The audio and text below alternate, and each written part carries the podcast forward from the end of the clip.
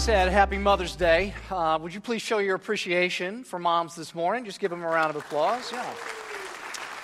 You bet. If you are new, we are in a, a, series of sermons that we have been calling Engage. What we're trying to do in this series is encourage one another uh, to become intentional about engaging the, uh, the needs of our neighbors. And by neighbors, we mean the people around whom you uh, work or that you play, live, uh, and study. And so, part of this series, as part of this series, we rolled out last week something I'm really excited about. It's a new tool that is available to us through a local organization called Community One. And it's a tool in which we can actually track how much we as a church are actually engaging our neighbors. The tool is a website, it's at a place called lynevv.org, which stands for Love Your Neighbor, EVV uh, .org. And what you can do out there is that you can enter something that you've done, an act of love that you've done uh, for someone that's a neighbor of yours in some way, shape, or form. And it will track how many acts of love that we have done as a church. And you were given, when you came in this morning in your program, a, a QR card uh, that you can shoot with your phone that will take you to the website. Uh, the card also has uh, the password for uh, City Church on the site. And each Thursday, I get a report on the things that people have done. Now, I don't get any names. It's like I don't know who's done what. I just get a list of the things that people have done. And here's the deal you guys, as the church, have knocked this out of the park. As of a few moments ago, uh, earlier this morning, I guess, we have 242 acts of love that have been done just since we introduced this thing last week. In fact, you've so knocked it out of the park that Community One found a bug in the site that they didn't know was there uh, until City Church began to become enrolled in this thing and that we began, began to knock this thing out of the park. So, fantastic job. Um, here's a few. Let me just give you some ideas. Some of you may be going, you know, I want to do something to love my neighbor. I just don't know exactly what to do. Well, let me just give you a few of the very creative things that people at City Church have done this week. Again, I don't know the names, I just know the things that people have done. Let me give you some examples. Someone worked a shift at uh, Ronald McDonald House. That's pretty neat. Another person, another person put together a care package for a friend whose daughter is having surgery out of town. I think that's cool. Listen to this.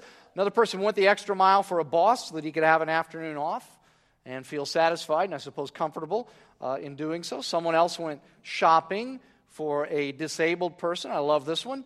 Uh, someone helped troubleshoot technology problems for someone from a different company for one and a half hours. And then just to make sure we understood, this person says, so it's like pro bono hours. We get that. So someone donated new shoes, clothing, makeup to the United Methodist Girls Home. Uh, someone left a bouquet of peonies for an elderly neighbor to enjoy. But here's my favorite one of all the things that have been done. And they've all been great, but here's, here's the one I, that was sort of my favorite because it sounds like this person uh, prevented a very serious crime. They said, During a visit with my neighbor, he told me that he was ready to cause harm to the one who sold him a defective riding mower. After assisting him with the mower, I calmed him down to where he could continue his gardening and address the issue more passively. Fantastic job, whoever you are. Sounds like you prevented a very serious crime. Uh, so, great job. Uh, really, to everybody, uh, all of the things that, that I've read um, are fantastic. All the things that you guys have done are fantastic. Keep up the great work. Our goal is to see 5,000 acts of love from City Church between now and the end of the year. So please uh, keep it up. Because we recognize something here as a church that love talked about, well, that's easily ignored, but love demonstrated is irresistible. What we want to be about as a church is demonstrating the love of Jesus Christ to the community that we're in. And so let's just do this. Let's, let's, uh, let's just repeat our vision statement. Let's say it together. Uh, the vision of City Church is to bring spiritual, social, and cultural renewal to the city of Evansville and beyond through a movement of people who are being transformed by the gospel of Jesus Christ. Now, uh, at the end of my talk this morning, I want to uh, tell you about something else that we're doing as an act of love for our neighbors in the city. I think you'll be very excited about. I'm excited about it. But before we do that, uh, I want to ask you to turn to the passage that we're going to spend the next few weeks uh, as part of this series in. If you have a Bible with you, whatever format that you have it in, to, turn with me to Luke chapter 10. Uh, Luke chapter 10. And this passage that we're going to look at is arguably uh, one of the most well known in all the Bible. It's the parable uh, of the Good Samaritan.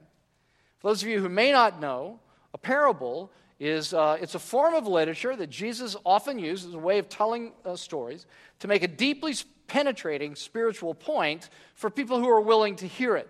Uh, he would often use fictional characters, but uh, he would set those characters in a very real life issue to get his point across. So, for instance, you may not know this, but this particular parable has fictional characters, but it's set in the context of, a, of the very real 550 year racial tension between pure blooded Jewish people and the mixed blooded Jewish Gentile people, the Samaritans, both of whom deeply resented one another. Now, one of the things that's fascinating about this parable is the context. Just a chapter before, Jesus tells this parable in chapter 10. Back in chapter 9, he sends his disciples ahead of him into an actual Samaritan village. And the Samaritans in that village, perhaps predictably, weren't excited about this pure blooded Jewish man that called himself the Messiah, Jesus. So they weren't hospitable toward him. Well, this angered Jesus' disciples. They were so enraged in their racial hatred that Luke says, he says that when the disciples, James and John, saw this, they asked, and listen to this, Lord, do you want us to call fire down from heaven to destroy them? Now that's, that's extreme wouldn't you say? I mean, Jesus, Jesus' own disciples are at this point in their spiritual development so full of hatred, they want to go scorched earth on these people. DEFCON 1. And I guess I would ask you guys this how many of you think it's a coincidence that the hero in this parable that Jesus is about to tell turns out to be, guess who? A Samaritan. You think that's a coincidence? No, I don't think so at all. Now, this morning, we're not actually going to get into the parable itself. We'll save that for the next couple weeks. I want to look at the situation that provoked Jesus' telling of this parable. I think that's really important. Then we'll, then we'll dive into the parable itself, as I said, in the next two weeks. Very important, though, that we see what leads up to this parable. Let me just do this. I want to walk through the story first with you, and then I want to tally up at the end specifically some of the things that we learn through this parable. Read with me, if you would, from verse 25 of Luke chapter 10. Luke 10, uh, verse 25. On one occasion, an expert in the law stood up to test, underline, or highlight that word test, uh, to test Jesus. Teacher, he asked, what must I do to inherit eternal life? What is written in the law? What is written in the law? Jesus replied. How do you read it? The man answered, Love the Lord your God with all your heart, with all your soul, and with all your strength, and with all your mind, and love your neighbor as yourself. You have answered correctly, Jesus replied. Do this, do this, and you will uh, live. So now, when Luke describes this man as an expert in the law, he's not really describing a lawyer in the way that you and I, uh, I think, would think about a lawyer. He's describing someone who we would think of today as a deeply uh, religious uh, scholar, a religious intellectual, someone who has devoted his entire life to the study of the law that God had given uh, to the nation of Israel through Moses way back in Israel's history. The moral, the ceremonial, the civil uh, law that God had given to Israel. It laid out to them how they were to worship God and how, were they, how they were to live in community with one another. Now, these religious intellectuals, like this man, had no love for Jesus uh, for many reasons. One, they didn't buy his claim that he was the Messiah of Israel, he wasn't anything like the Messiah that they were expecting. Two, they really didn't appreciate the fact that he was usurping their power and their prestige in Israel among the people. And three, they didn't appreciate the way that he taught the Mosaic law. And in the process, the way he challenged their teaching. I mean, who was he to challenge their teaching? I mean, they were scholars. They were intellectuals. Jesus, as far as they were concerned, was just an uneducated Jewish carpenter. They thought he didn't know the law uh, like they did. They, they thought he didn't value it like they did, and they thought that he played fast and loose with it, teaching people, they thought, that they didn't have to obey the law. And so throughout the Gospels, there are a number of intellectual skirmishes like this one between Jesus and these experts in the law. Now, it's important to notice, verse 25 says that this guy wants to test Jesus. The word actually there, uh, the word there is actually a word that, uh, that has a negative connotation to trap Jesus. He wanted to trap Jesus. He wants to trap Jesus into saying something that shows that he doesn't value the law. So this guy gets right to the point. What must I do to inherit uh, eternal life. And you see, this is what the religious experts in Israel th- thought that the law said. They taught that the law said, believe in God and obey the law, and you will be saved. In fact, this is what every religion in the world teaches. In fact, I think, I think that's what most people, even many of you, think Christianity teaches. I think many people think that Christianity teaches that you have to behave enough, you've got to do enough good things, not do too many bad things, be moral, be good. Many people think that that's what you have to do to get God's approval. In other words, and you've seen me use this before, in fact, even as, as recently as Easter, uh, many people think that Christianity teaches this believe, believe in God, plus obey, and you will be saved. Now, every religion does teach that.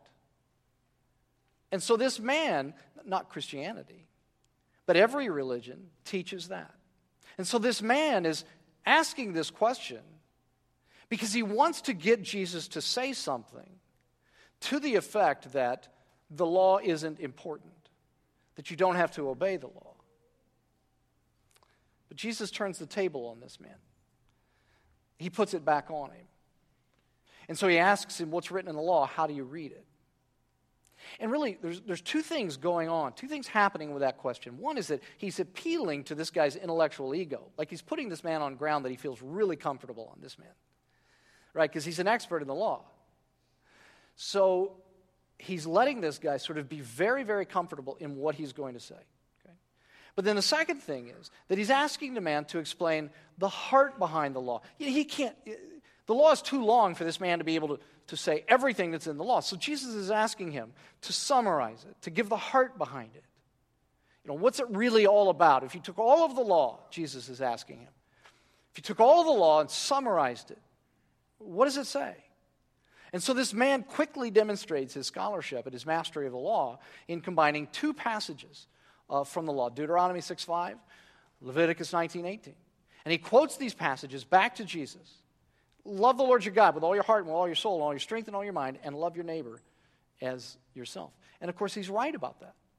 That is exactly how Jesus himself summarized the law. Some of you may remember that. Somebody asked him one time, you know, how do you summarize? What's, what's the greatest commandment? And Jesus said exactly this. And so when this man says this, Jesus replies to him, Yep, you got it. Now go do it.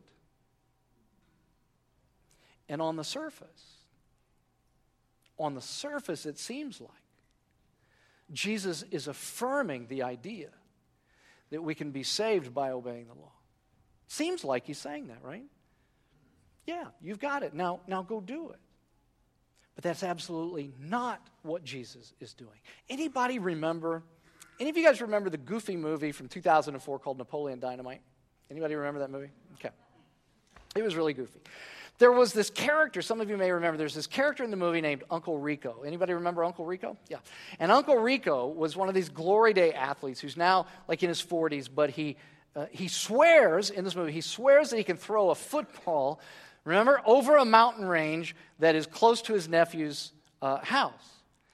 Well, what Jesus is doing here with this expert in the law is it's like he's telling Uncle Rico, so do it. Let's see you throw the football over the mountain range. So he's saying to this guy, let's see you do it. Love the Lord your God with all of your heart, like all of your mind, all of your soul. Love your neighbor in the same way you love yourself. Let's see you do it. And do you understand what's happening here? Do you see this? What's happening? This guy came for Jesus to show that Jesus didn't hold the law in high regard, but he just caught this guy in his own trap. Because if this guy has an ounce of self awareness, he would realize that doing this, loving God perfectly, loving your neighbor perfectly, if that's how you want to be saved, then you're hopeless. You're lost. Because it's as impossible as throwing a football over a mountain range. Think about it. Think about that. Never have one single idol ever before God. Never, not ever in your life value anything else more than you value God. Don't even think about something for a split second that you might value more than God. Nothing ever comes before God. Nothing satisfies you ever, makes you happier ever more than God. Ever. And then love your neighbor perfectly. If you want to be saved by the law, if you want to be saved by your obedience, this is what you have to do love your neighbor perfectly with all of the intensity, all of the urgency, all of the resources that you give to loving yourself and meeting your own needs, and do it all the time, 24 7, every single day, every single second of your life. Can you do that?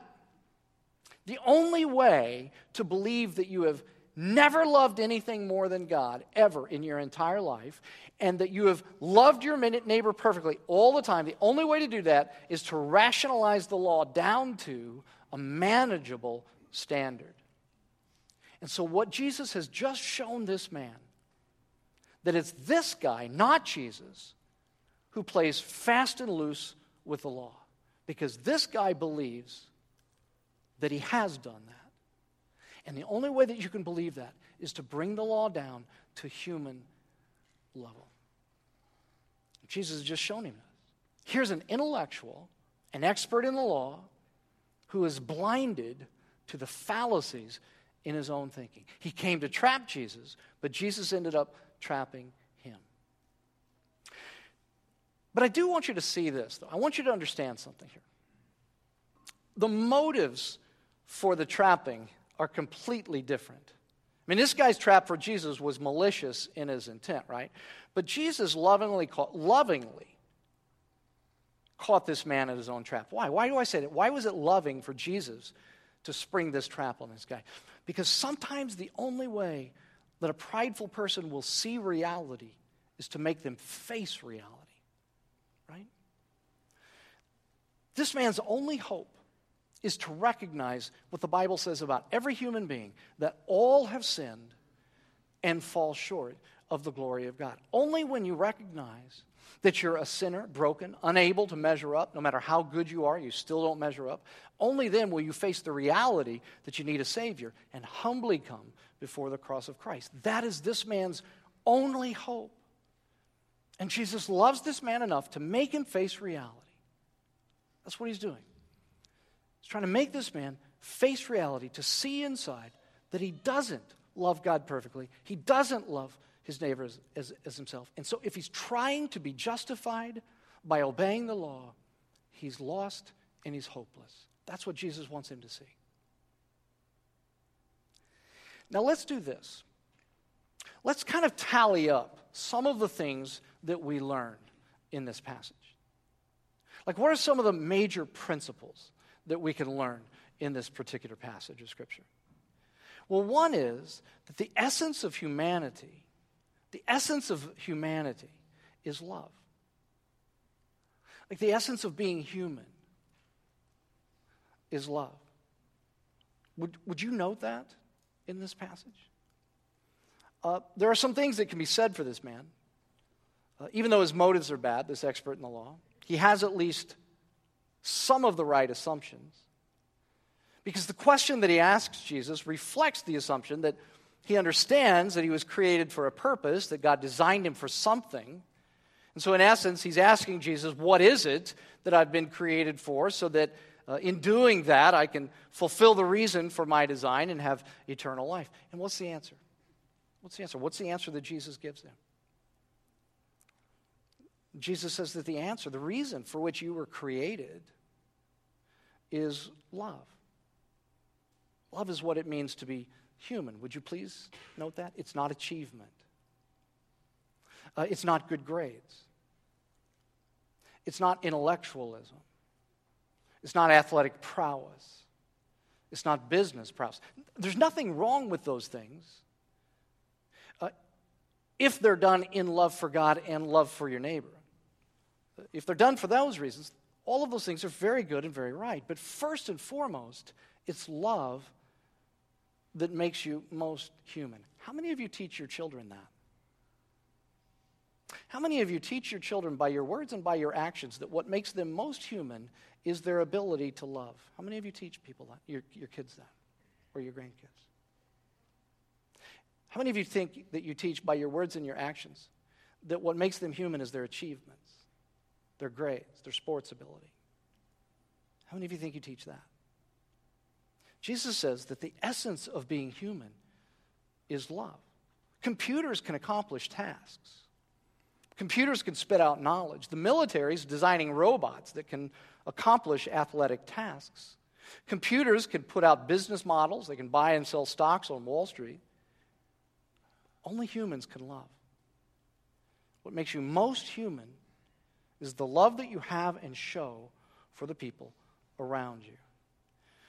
But there's something else that's really important that you've got to see in this passage. And that is that the only way to start loving is to admit that you aren't loving, like that you can't love. It's the only way to start. Isn't that what Jesus wanted this expert in the law to see? Isn't that what he wanted him to see? Uh, the right response for this expert in the law to Jesus' statement, do this and you will live, the right response, if this expert in the law had an ounce of self awareness, would have been for him to say, I, I, I can't do that. I, I can't love God like that. Uh, I, can't love my, I can't love my neighbor in the same way that I love myself. I mean, I can try, but I'll never get there. I'll never do that perfectly. And ironically, the thing that makes us the most human is the one thing that is the most broken in all of us. Some of you were here back before Easter. We did a, a series before Easter that we called Twisted. And, and, and, in that series, we were looking at the moment that, uh, that sin entered the world. And we looked at how it twisted every aspect of God's creation. And one of the things that we saw is that, is that one of the main ways that it twisted humanity is that it has made us all painfully, painfully self absorbed. And so, what typically passes for love in this world, and, and, and frankly, in many of our lives, what typically passes for love is really just an extension of our self absorption. We love people who make us feel good about ourselves. We love people who are like us. We love people who have the same ideologies that we have, who reinforce the things that we believe, who treat us well, who keep peace with us, and who do, who do things for us. We don't love people who shake our sense of equilibrium. We don't love people who hurt us. We don't love people who betray us. We don't love people who prevent us from getting what we want, who, who don't look like us, who don't value the things that we value, and who don't respect us. In other words, as long as you're useful to me, as long as you don't bring me physical or psychological pain, I love you. Um, one of the things, you guys, some of you may have heard me say this before, but one of the things that I often do when I have couples that come in for premarital counseling is I ask them, why is it, what is it about your spouse that you love, or your soon to be spouse that you love? And they will always tell me things. Oh, she is so beautiful. He makes me feel so good about myself. She is always my biggest support. He makes me laugh. He's so funny. And I, and, and, and I never make fun of that because, I mean, that's, that's where these people are at. But, but I always make the point do you realize that everything you've said about what you love is really about you? And then I give them this definition of love. I say, think about this. Here's, here's how you know you love another person it's when meeting their emotional need becomes an emotional need of your own. Like, that's when you know you love another person. Not when they're doing everything for you that you want them to do, not when they're making you feel a particular way. But it's when, meeting, it's when meeting their emotional need becomes an emotional need of your own. And most couples, um, like, this is where they're looking at me like with deer in the headlights. Seriously, that's how I'm supposed to love this person I'm marrying? Yeah, that's how you're supposed to love the person you're marrying. But we don't do that naturally, do we? We don't even do it with God. As long as God does for me what I want Him to do, as long as He doesn't allow pain and suffering into my life, long as He doesn't allow pain into my life, I'll love Him, I'll worship Him. But when suffering comes, when pain comes, when evil touches our lives, we have no use for Him, do we? And you see, if any of us, not just this expert in the law, but if any of us had an ounce of self awareness, we too would say, um, I'm not a lover. I can't love like that. I don't love like that. I don't love God like that. I don't love people like that. We've been twisted, you see, into self absorbed, self centered people. And most of the love, the things that pass for love in our lives and certainly in our culture is merely an extension of our self absorption. So the only way to start loving is to admit that you aren't loving. But here's the hope. Here's the final point. Love begins when you see that Jesus paid your debt on the cross in an act of sacrificial, selfless love. That's when love begins. That's when you can begin to love.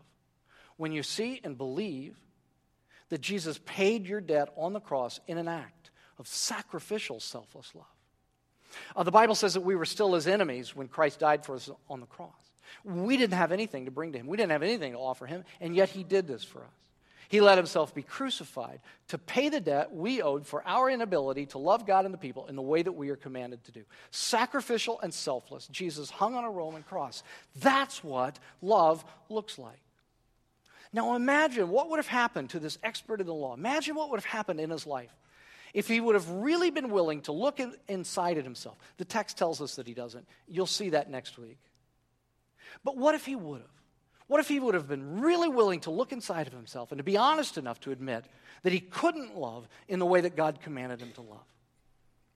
What would have happened? Well, first, he would have understood that he was lost, that he was hopeless, that if this is how he was going to be saved, if this is how he was going to inherit eternal life by obeying uh, the law, by measuring up to the law, that he would be lost. He would have understood that he had no hope. But then later, if, if, he would have, if he would have seen Jesus, later, if he would have seen Jesus dying on the cross, paying his debt for not loving, and doing so out of sheer love for this man, imagine how this man's heart would have been broken. Imagine how, uh, imagine how it would have changed the pridefulness of his heart. You see, once you understand what Christ has done for you, it frees you from all of your self absorption. Because it frees you from having to be so concerned about yourself all the time because you recognize that if Christ was willing to die for you, there's nothing good that he would ever withhold from you.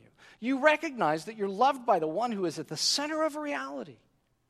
And once you're freed from your own self absorption, you can then move out in love for other people. Other people who don't make you feel what you want to feel, perhaps, who don't have anything to offer you. But you can do it because you don't have to be so worried about your needs anymore because you know Christ is going to meet those needs. Every religion in the world says this believe plus obey, and you will be saved. Only Christianity says this believe equals salvation. Believe in what Jesus Christ did on the cross, and you are saved.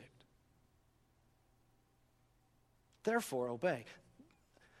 Not because you're afraid, not out of guilt, not out of shame, not because you're afraid that, that God's not going to love you anymore if you don't. Obey because you're so grateful for what Christ has done for you. It's very different. The equation looks so similar, doesn't it? But it's completely and totally different. Here's another way of saying it every religion in the world says you're loved by God because of what you do. Jesus says you can love because of what I have done for you. The essence of being human is love. And if the essence of being human is love, Jesus was the true human, the ultimate human. And if you think about it, what he died for was to make us human for all of eternity. Love begins when you realize that love looks like Jesus on a cross paying your debt. That's when love begins. That's when you're really free to begin to love someone else. Okay, now, let me tell you about the other thing that we're doing that I'm really excited about. Because we've been speaking about paying, Jesus paying our debt. Let me tell you about something that is a chance for City Church to pay someone else's debt. And I think this is really, really exciting. Not long ago, uh, I became aware of a charitable organization called RIP Medical Debt. It's out of New York City. What they do, what they do is that they eliminate crippling medical debt for people who live below poverty level. These are people who've had, you know, some sort of expensive medical treatments and, they and, and they can't get out from underneath it. They, they live at or below poverty level, and this is like a noose hanging around their neck. And the way this organization does it, it's a nonprofit organization, the way they do it is that they're able to buy back the debt that these people have for pennies on the dollar. Well, I heard about this, and so I contacted him and um, had some correspondence with him. Uh, I had our accountant do some due diligence on the organization to make sure that they're above board and that they really do what they say that they do. And they've identified for us as, as a church, they've identified for us a million, uh, one and a half million dollars of medical debt for specific people who are living at or below poverty level here in the Evansville area. So, like people who, who are really struggling, who've got this, this noose hanging around their debt. One and a half million dollars of medical debt. Well, we are able to completely erase that entire one and a half million dollars of debt for those people. And we can do it with a $15,000 contribution from City Church. It's pretty remarkable. So we're going to do that as a church. We've decided, yeah, please. We have decided that we're going to make that $15,000 uh, contribution. And each of the people who are affected, we don't know who those people are. The, the nonprofit organization will, will buy back the debt. They will choose the people who are affected by this. But every one of those people will receive a note from City Church that says, We may never meet, but as an act of love in the name of Jesus Christ, your debt has been forgiven. That's what we're going to do. Now, here's the deal. Here's the deal. I want to tell you about this. Our elders have committed to giving that $15,000 to eliminate all of that debt for these people, no matter what. But you need to know, plain and simple, it is not in our church budget. But we felt compelled once we became aware of this opportunity to do this as part of our Engage series. So we're just, we're just going to do it. Now, if you would like to contribute to this and help offset that cost, you can do so. And you can also you know, record it as an act of love on the, on the lynevv.org uh, website. But you need to understand that if you do contribute to it, it won't help us any as a church if you give this at the expense of your regular giving. To help us, it would have to be over and above your regular giving. But I want to say a few things here. Because I recognize that churches are held under great scrutiny, and many people are very skeptical about how churches use their money. So I want to make sure that, we, uh, that I tell you what we're doing here so that you don't think that in any way, shape, or form this is a gimmick that will help us raise more money for our church. We're going to do a couple things. The first is this we're going to keep a close track of all of the contributions that you make for this. So once we reach $15,000, we're going to send out a text and an email to the church to let you know that we've reached our goal so that you don't keep giving uh, beyond that. Now, you can give to this. You can do it by cash. We just need a note that says this is for RIP medical debt. Um, you can give by check. We just need you to write a memo, uh, write in the memo line. This is for RIP medical debt. You can give online at our online giving portal. We've got a drop down uh, menu there, and it says RIP medical debt. Pick that, and it will go to that. What we'll do is we will we will tally, we'll keep a close look at this, uh, at this amount of money. And like if we go slightly over $15,000, all of that is going to go to uh, uh, our benevolence ministry here at church. We'll give it to other organizations here in the area uh, that, are, uh, that, that, are nonprofit organizations that minister to the needs of people here in the Evansville area. Okay? And then what we're going to do also is that we're going to report back to you with a copy of the check.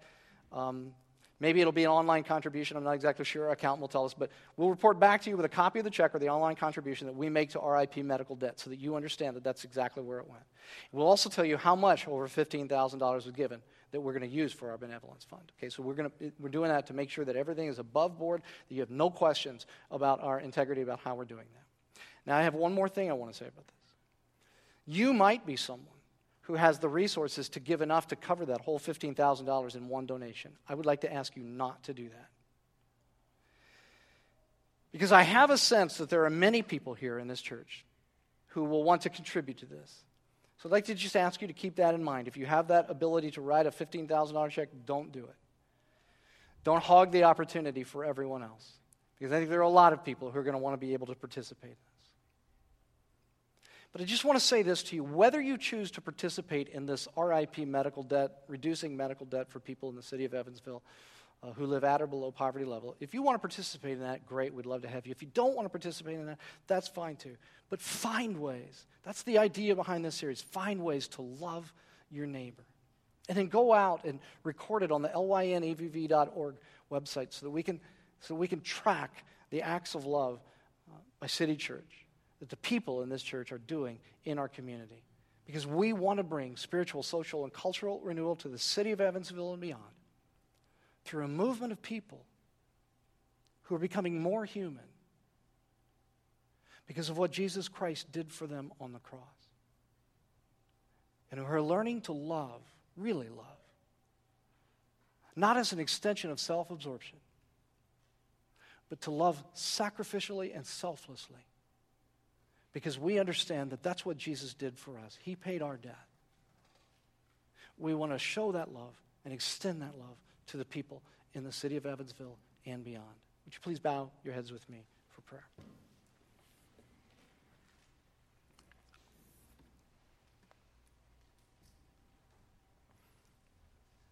Lord Jesus Christ, um, this morning, first, we want to say thank you. Thank you for what you have done for us on the cross.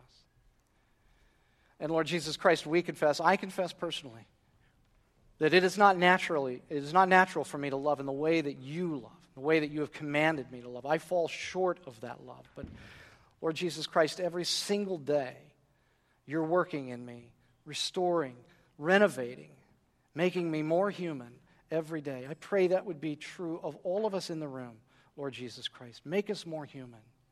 If the essence of human is, humanity is love, then make us more human.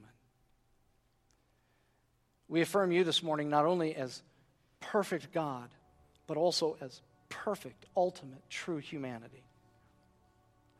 Lord Jesus Christ, use City Church in this city and beyond to bring a revival but Lord, we recognize that it won't just be about our words, it'll be about our actions. Let us be a church, Lord, that is alive, that is demonstrating your love in this community. And it's in your name, Lord Jesus Christ, that we do these things.